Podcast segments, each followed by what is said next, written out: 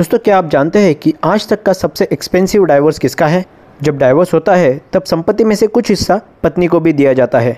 कभी कभी ये रकम आपके कमाई की 50 परसेंट तक की भी हो सकती है।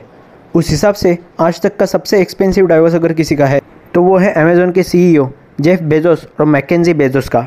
उनके डाइवोर्स एग्रीमेंट के हिसाब से जेफ बेजोस अपने पास 75 परसेंट ऑफ़ कंपनी स्टॉक रखेंगे और मैकेजी बेजोस जो है, वो 25 परसेंट ऑफ़ कंपनी स्टॉक रखेंगी। आज के करंट स्टॉक प्राइसेस के हिसाब से मैकेजी बेजोस को 35 बिलियन डॉलर की प्रॉपर्टी मिलेगी, जिसके हिसाब से वो आज वर्ल्ड की सबसे रिचेस्ट वूमन है।